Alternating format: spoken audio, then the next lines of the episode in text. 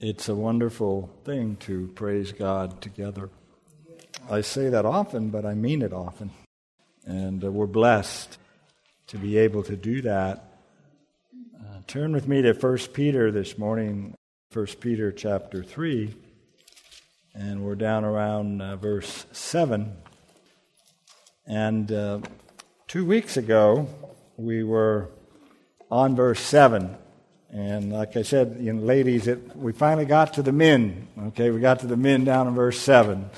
So you, you ladies had to uh, endure, uh, and I say that affectionately, not negatively, had six verses uh, for you ladies, and we have only one verse uh, for us men here.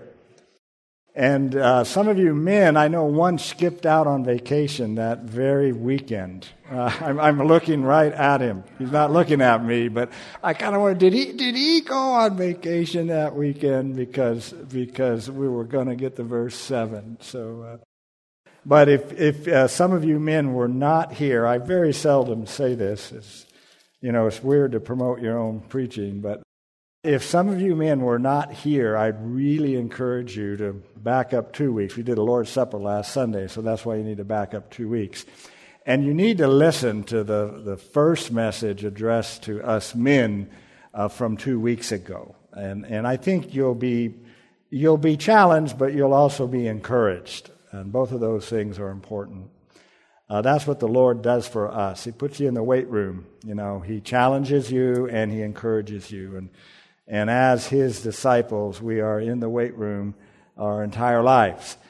And Jesus is far more interested in making you holy than making your life easy. He just is. That's what he's all about. Uh, God's purpose to conform us to the image of Jesus himself. So we're, we're back on verse 7. There's a few things we didn't conclude. So we considered two Sundays ago Peter's encouraging husbands with these words Husbands, likewise, dwell with them, referring to your wives, dwell with them with understanding, giving honor to the wife as to the weaker vessel, and as being heirs together of the grace of life, that your prayers may not be hindered. So we have a few more things to consider here. Remember, you know, husbands, they also receive the likewise exhortation. He began that way. Likewise, for the Lord's sake, fearing God. Remember the whole context before Peter introduced all of these specific examples. We had those higher level principles. You are to fear God. You are to trust God. You are to walk with God. And that becomes the basis of how you engage in all these other relationships. And that's the likewise in the text. You're probably tired of hearing me say that, but that's the difference between moralist and the gospel. That likewise points us to those fundamental things about the gospel. Out of that flow our morality. And uh, we'll never reverse that order. May, may God help us never reverse that order. And Peter says, dwell with your wives with understanding or with knowledge. And we looked a couple weeks ago, we need a knowledge of women in general. Women are different. God made men and women different in various ways, more than just in the realm of physical strength. They're different in many different ways, and that was perfect by God's design. And we use the word we're complementarianisms. We're, we're complementarians. We like, we believe in giving compliments. No, that's not, that's not what a complementarian is. A complementarian is like pieces of a puzzle. The pieces are different, but they, they fit together and they make a whole. Okay, and that's how men and women are designed. They're two different pieces and they're different, but they're designed to fit right together and make a greater whole. And that's how God made us as men and women. Sin has gotten in there and mucked things up. But we need a knowledge of women in general because God has made them different. But we also need to have a knowledge of your wife in particular. Okay, you don't need to know very many women. You don't need to know any women, really, other than one.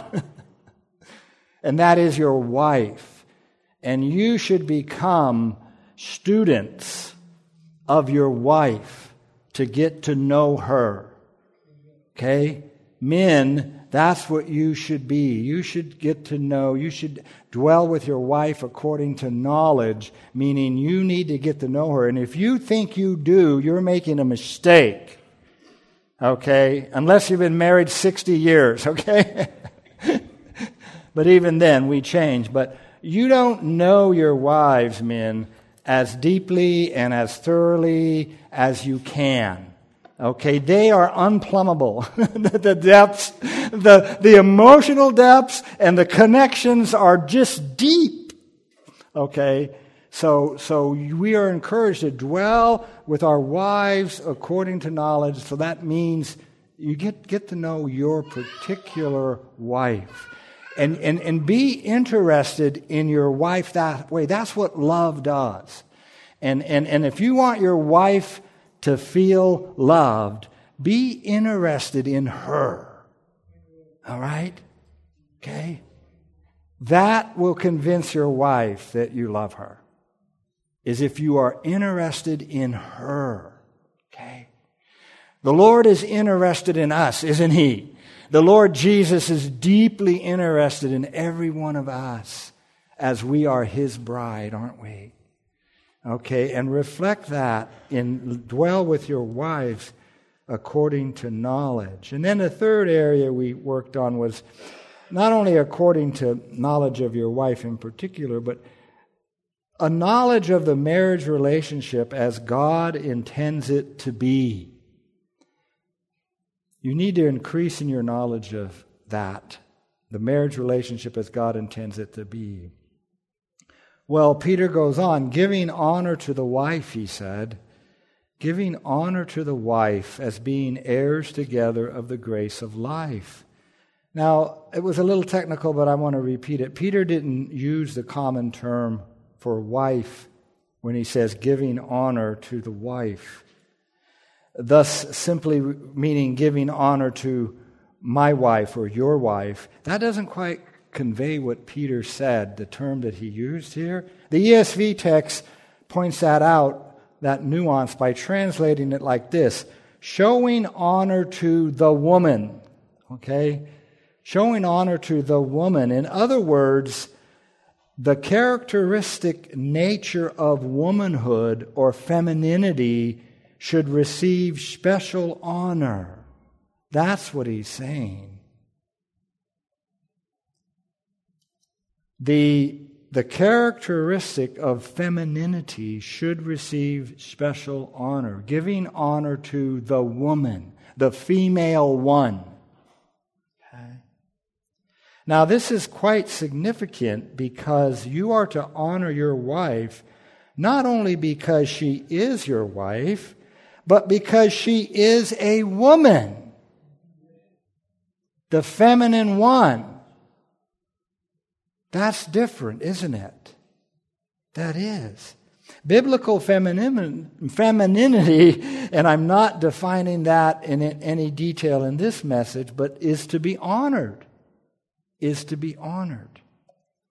So, what that means in practice, men, is that you should express appreciation and acknowledgement for the female characteristics of your wives. God has given your wives special female characteristics by design, and you should appreciate those and express that appreciation to your husband. Okay, and I used the illustration a couple weeks ago. You know, your wives kind of mother you, they don't want you to get hurt. Hey, go with it, guys. You're not too macho to be mothered sometimes, all right? Especially like that. I don't want you to, you're going to go up on the roof. You better be careful you know, and you go, no. That's one of those. Women are protective, and, and they're protective of you, and they don't want you to get hurt. You know, when I worked that one out with my wife. I realized how to how to answer that instead of just pushing back. I go, "Oh, honey, I don't want to get hurt either." okay? I don't want to get electrocuted.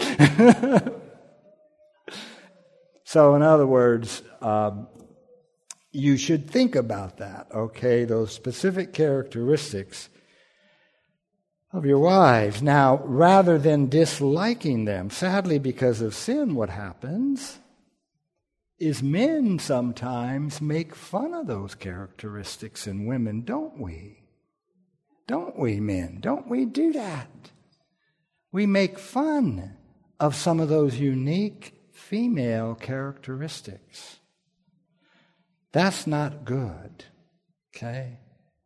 And we as sinners do that with all kinds of things. We make distinctions and exalt ourselves and think we're better because we're different.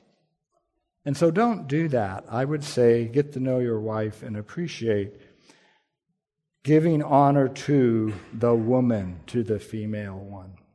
So, such honoring of the feminine one who is your wife would this is a quote you know don't don't blame me for this. I, I forget who this is. I'll protect him. But this is a quote. It's not in this building okay? Quote such honoring of the feminine one who is your wife would also include making her the highest priority in your allocation of time and money. End quote I never thought I would go to church and the pastor would tell my husband, hey, fork it over. More money. End quote.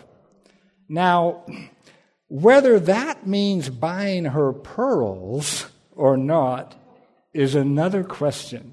Remember the pearls controversy that, that we started back weeks ago? You know, I recently learned something these days. I learned that these days there are synthetic pearls and real pearls. The real ones are very expensive. And the synthetic pearls did not exist when Paul wrote 1 Timothy 2. There were no synthetic pearls. So I'm back to my original statement. I don't think anyone here owns pearls of the original variety. Okay, so there's the challenge. I've thrown that back. Uh, we're not talking about these synthetic cultural pearls. Paul was talking about the real deal there in 1 Timothy. So, so whether honoring your wife uh, in time and money includes buying her real pearls or not, I'm, I'm not sure. You'll have to work that out. So, so, but regarding honor, Peter has a specific matter in mind. Pearls aside, Peter continues giving honor to the wife as being heirs together of the grace of life. Peter wants to ensure that all men shed the ungodly religious attitudes that men were somehow in a higher standing before God than women. That's what he's challenging men to shed. Not so. They are fellow heirs, joint heirs of the grace of life. Like the rabbi who prayed thanking God that God didn't make him a woman. Okay? That attitude was very prevalent. That somehow in, in, in our relationship to the true God, men are in a higher, more important standing than women. That's what Peter is driving at in that statement. Okay? Giving honor to the wife as being joint heirs together of the grace of life. Roles being different does not imply any inequality in status of importance before God. When Paul reproves the Judaizers for making distinctions which God does not make, remember what he states? There is neither Jew nor Greek, slave nor free And he also includes there is neither what? Male or female in that statement. Now, what does he mean? Were there no Jews and Greeks living? Well, of course there were Jews and Greeks. were there no slaves and freemen living? Well, of course there was. Was there no men and women living? Well, of course there was. So what does he mean? There is neither Jew nor Greek, nor slave, nor free, nor male, nor female. There are no distinctions between them in the sight of God okay, as far as status and importance and objects of him being, they, they worship him. There's no religious, I don't know what other words to use, hierarchy here, okay? And Paul really comes out strong, and, and you can see that the, the, type of thing that was going on between Jew and Greek, that same attitude was going on. You know, the Jew was superior to the Greek.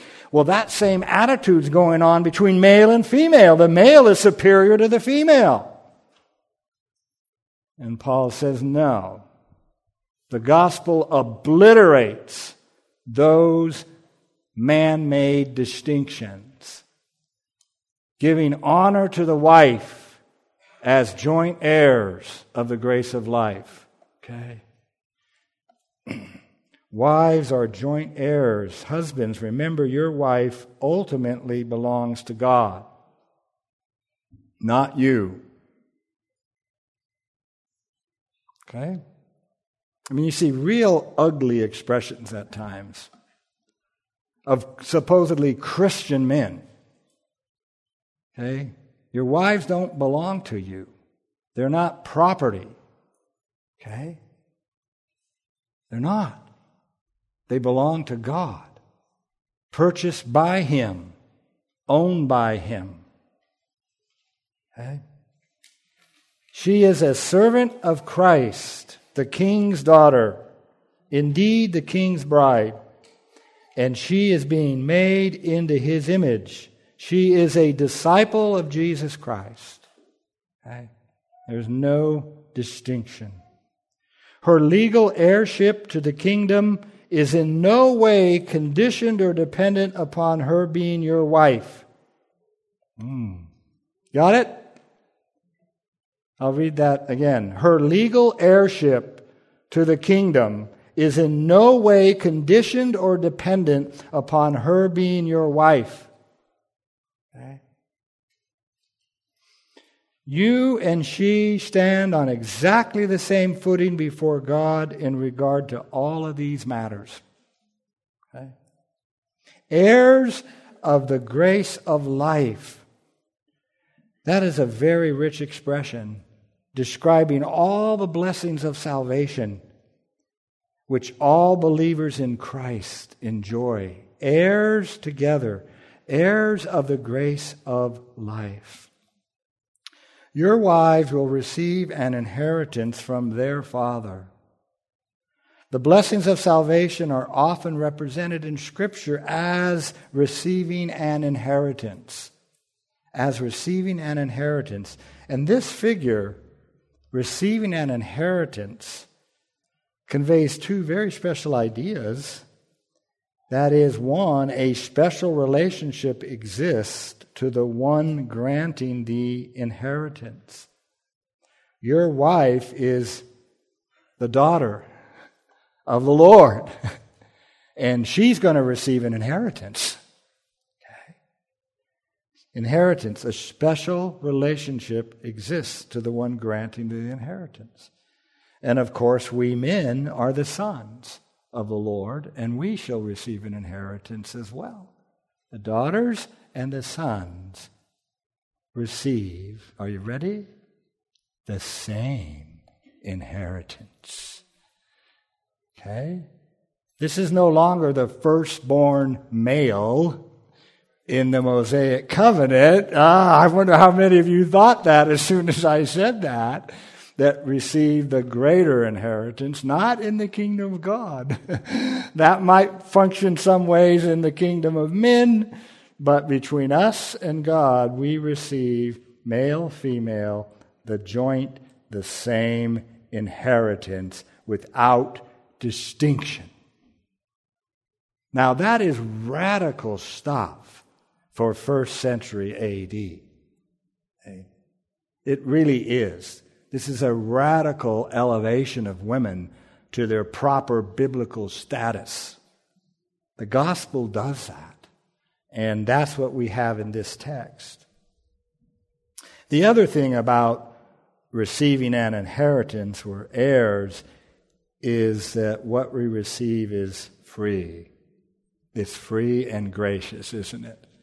You don't earn an inheritance. It's free and gracious. So, Peter tells us that our wives are joint heirs together with Christ. So, right attitudes in this regard do point out the responsibility and the opportunity of wives to walk with God, regardless of their husband's behavior. Right?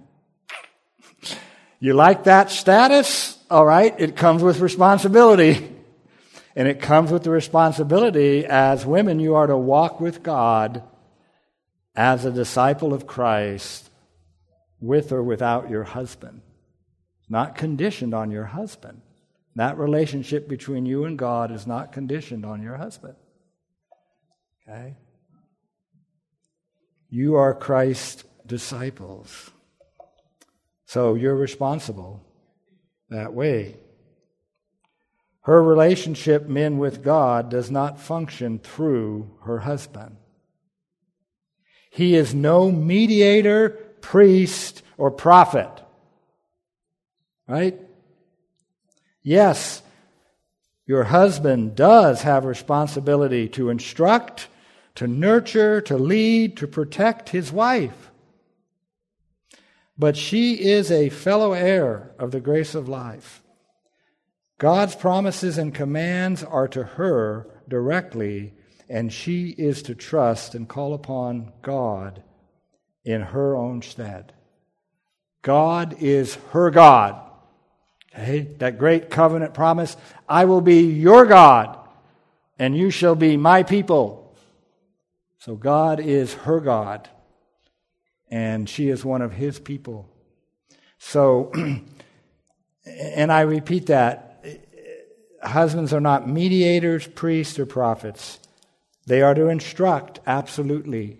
You have a responsibility to lead and instruct your wife, to nurture them, to lead, protect, and so forth. All of those things. Men need to step up and do that and be an example of that. Okay? Yeah. Well, Peter's final word is surprising, and it comes in the following statement Giving honor to the wife that your prayers may not be hindered. It's like, wow, that just pops out of nowhere all of a sudden. And, uh, but there it is giving honor to the wife that your prayers may not be hindered. Peter gives husbands a motive and a warning. He's going to motivate husbands, you know, treat your wife right so that your prayers are not hindered. That's quite a warning and motive. Some have thought that the reference may be to the prayers of the husband and wife together. That's an extremely good thing to do, husbands and wives. And I'd strongly encourage you, if you don't do that, that you start doing that. That you together pray, even if it's just five minutes. You pray together and do that. Um, and uh, so some think this is talking about hindering that type of prayer, the pr- prayer of the husband and, husband and wife together. But I don't think so because Peter is addressing husbands specifically in verse 7. That is addressed to husbands. That your prayer, your prayer, husbands, husbands' prayers may not be hindered. And in verse 8, he returns to addressing everybody. Finally, all of you, he shifts back to all of you in verse 8. And all the way through those earlier paragraphs, it's been slaves, uh, citizens of the government, wives, husbands. He's been addressing them all individually. I'm just making an argument that the hindering, the prayers that are hindered here are most likely the individual prayers of the husband that, uh, that are going to be hindered. Uh, so, husbands, if you are not yet awakened to the importance of obeying these commands to treat your wives with understanding and honor, this should get your attention. How much progress are you going to make if your prayers are hindered? Think about it. Think about it. It's quite a statement. Quite a statement. It's, it's obvious that the God to whom you pray is observing how you treat your wife. I mean, you know, we say that kind of thing. We believe in the omniscience of God, but this text tells me that God is observing how, men, you are treating your wives.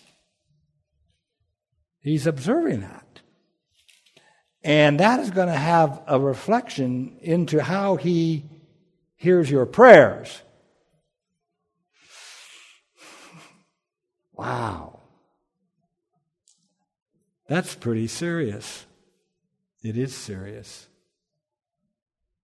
Now, ladies, these words reflect God's care for you, as He is more than willing to chastise your husbands for their failure to live with you as they should. This is God's care for you. Okay? Remember when God closed Leah's womb? Remember that? Because she was unloved? Rach, I'm sorry, Rach. I got I got the names flipped, but anyways, I got it flipped. Yeah, when when when God saw that that that uh, Leah was unloved, He opened her womb and and closed Rachel's. right? He was observing what was going on in that family, and He took the side of Leah against Jacob. God does that kind of stuff. Okay? So I, I sense here an expression of God's care, care for you as wives. Uh, so, this hindering of your prayers is the Lord's discipline, which is an expression of love. Men, if the Lord disciplines you this way, it's because He loves you and He cares about your household. Isn't that neat? He loves you enough to discipline you, and He cares about your household. Right? That He, that he would do such a thing. Not hear your prayers. So, of course, it's what we know, of course, that relationship is to be a priority. I mean, we know that, we say that. It's just one more text that points that out.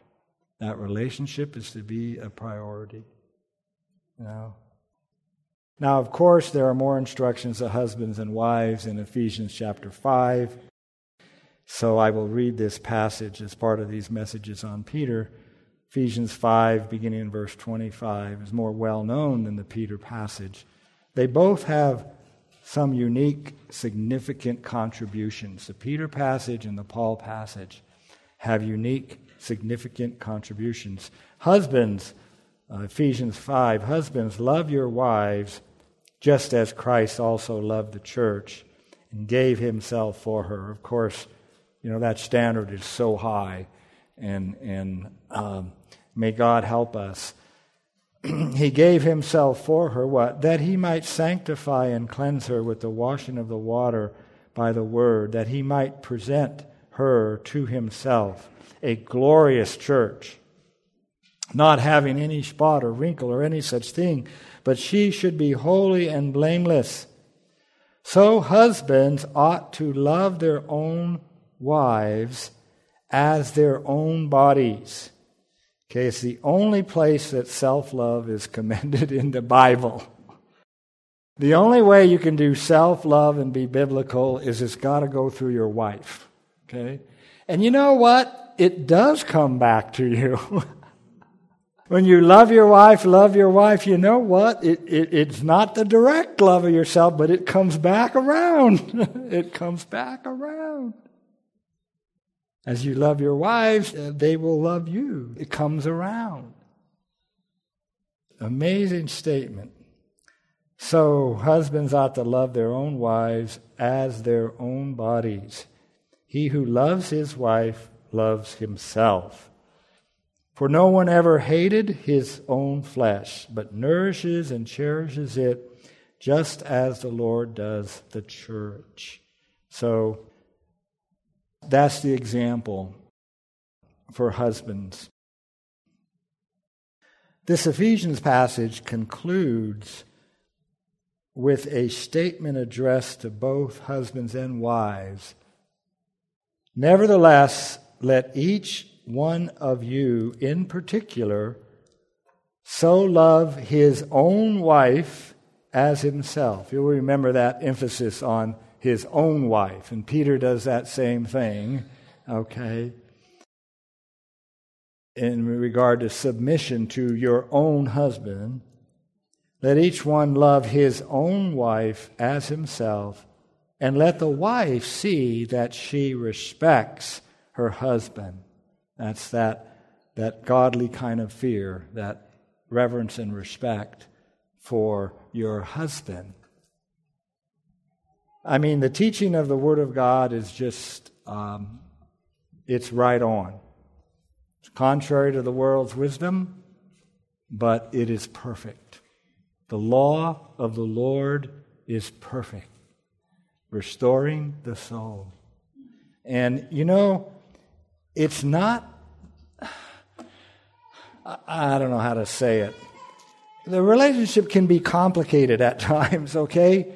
On the one hand, our relationships as husbands and wives are complicated on the one hand, but when you read the scripture, I mean, there's not that many big things. You know, there's like four or five big things. That's all.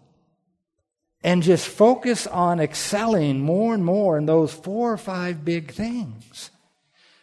So, on the one hand, it is complicated and bewildering at times.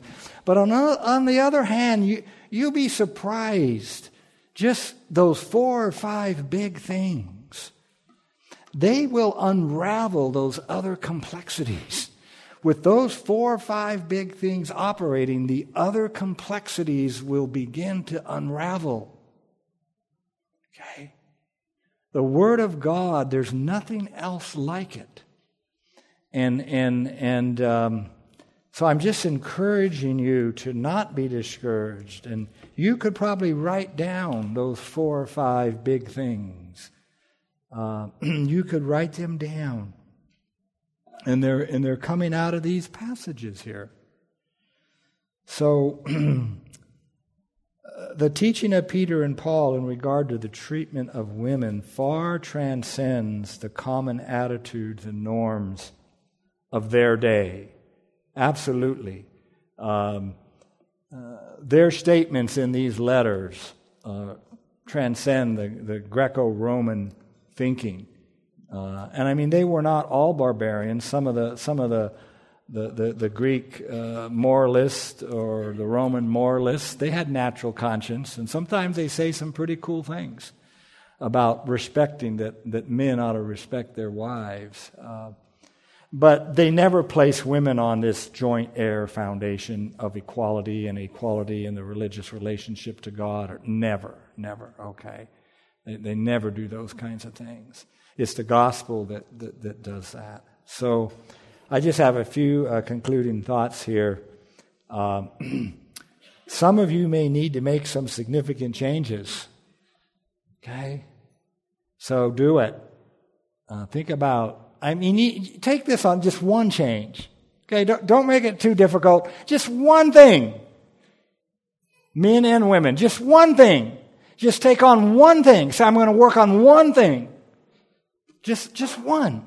Okay? Don't try to do it all at once. to Anyone. Just pick one thing and say, you know, I'm going to work on that one thing.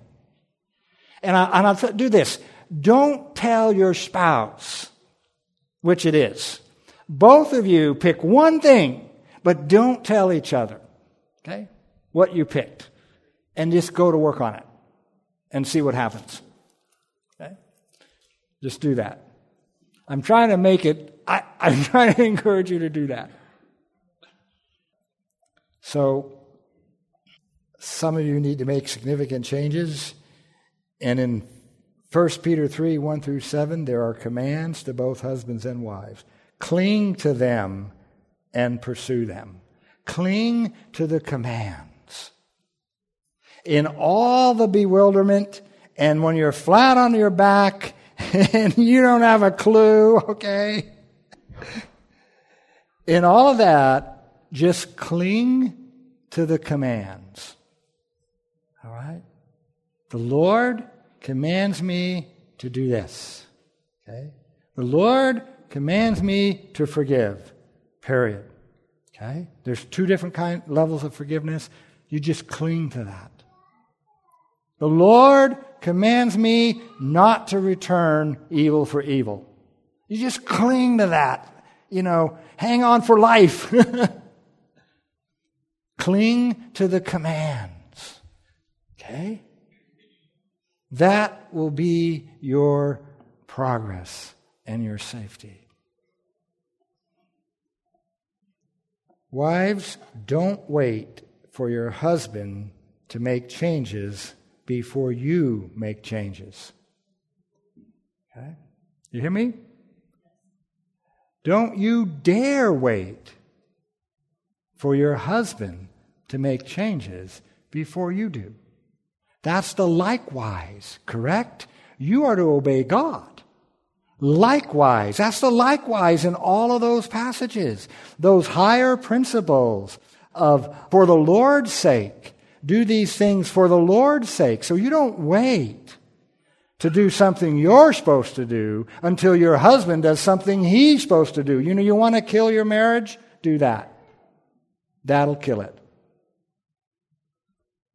When you wait for each other before pursuing obedience to the Lord, just do that. That'll kill any marriage. Husbands, don't wait for your wife to make changes before you make changes. No. You are the leader. You are to set the example. And I believe this. In one sense, you have more responsibility, husbands, than the ladies regarding this exhortation, because you are in the position of headship. And it's your headship that has to demonstrate that your marital relationship is a priority. Right? That's right. These are hard things, and I, I, was no perfect husband, brothers. I'm not. I'm. I give you all this practical stuff because of, of, you know, needing God's grace. That's right. so, don't husbands, wives, men, women, don't don't wait. Cling to the commands. Don't wait. Now, I'm going to talk about the promises in a minute, okay? So I'm, I'm not a moralist, okay? We emphasize the commands, but there's more than just clinging to the commands. You also need to cling to the promises. But now, this is not a slam of our parents. But many of us grew up not seeing a good example, rather, the opposite. Almost all couples need help at times to make progress. You need help. Your elders can help you. The Word of God is full of wisdom, and it can help you. But many of us, many of you, did not grow up seeing any of this. Okay? You just didn't. And our parents, I, my parents were good to me in a, in a number of good ways that I've been blessed all my life as a result. But not this area. okay, not this area. And man, without that example, don't be too proud to seek help. Okay? Don't do that. You need help. Help that is godly help. What happens is, is people get under the wrong kind of counsel. They, they go off to the world's wisdom. It drives us nuts. okay? That kind of thing happens all the time. God's word is just loaded with wisdom. It works. God's promises and commands, they work. They're not going to always tell you to do what you want to do. They're going to tell us to do what we, what we ought to do. And it's tough. And I'm not sitting here saying it isn't. And, and, and I, I, I said it because I don't want you to think that we as elders are some kind of, you know, superhuman men. I mean, we're not. And I wrote it in my wife's eulogy that I wrote that, that we could have the hardest of times. And we could also have the greatest and most wonderful of times. Okay? And we had plenty of both. Okay? We're sinners. What happens when you put two sinners together? You know what's going to happen. They're going to sin against each other. And there's going to have to be forgiveness, forgiveness, forgiveness. Forgiveness. and patience and patience and patience. And listening and listening and listening. And talking and talking. You know the you know the uh, anecdotal thing I told you about talking, you know. My wife and I, we would be millionaires if we had a dollar for every time we talked about talking. we can never get to the subject. We talk about talking. We got to get to the subject we're supposed to deal with. But so many couples can't get there because of communication problems. You can't get to the subject you need to deal with because you, you can't communicate. Proverbs is full of stuff to help you communicate. It's just full of stuff. So, so cling to the commands. You're both responsible. Don't condition you doing what God calls you to do on your spouse doing what, what, what God calls him or her to do. And uh, we as elders can, can help you communicate. Um, we can do that. Most of us have logs in our own eyes you know, Jesus is teaching you logs in your eyes, you don't see them. That goes back to the fact that we didn't have godly examples. We grew up without godly examples. And we've got all those logs right there. Even if you're converted, you know, you haven't had to deal with that log yet because, you know, you're not married to your roommate. You know, you can still manage to get along with all those logs sticking out of your eyes. You can live as college roommates. Uh, sometimes you can't even do that, but, but, you know, your college roommates, the logs might bother them, but not too much. But when you get married, those logs in your own eyes that you brought into you bring into your marriage need to be sanctified. And that's why marriage is very sanctifying.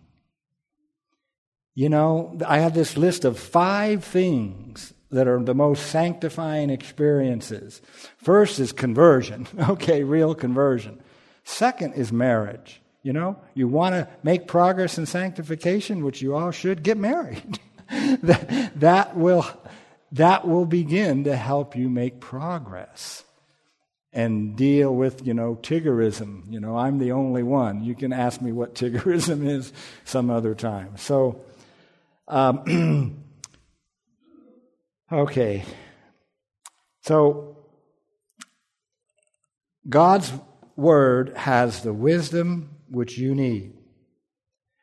God's grace in Jesus Christ promises you the power that you need. That is so true. And you are going to glorify God by depending on those two things the wisdom that you need, and God's grace has the power that you need. And through that, you are going to um, uh, glorify God. And that's what you're called to do. So. I hope I haven't discouraged you. God's grace is greater than all of our past, and everything in that is greater than all of that. All right. Let's pray.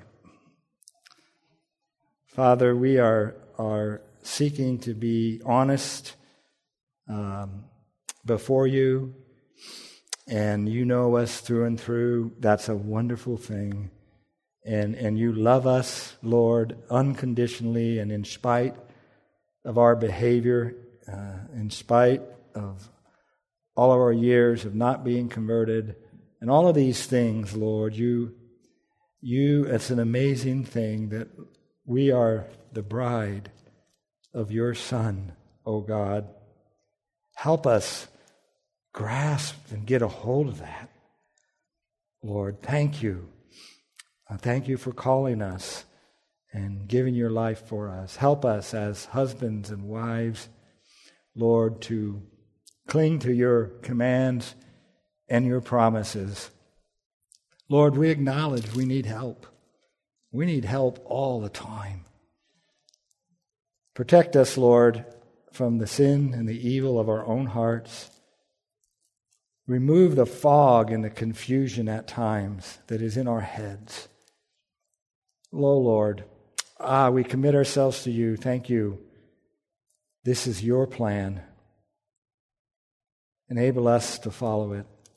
We pray in Jesus' name. Amen.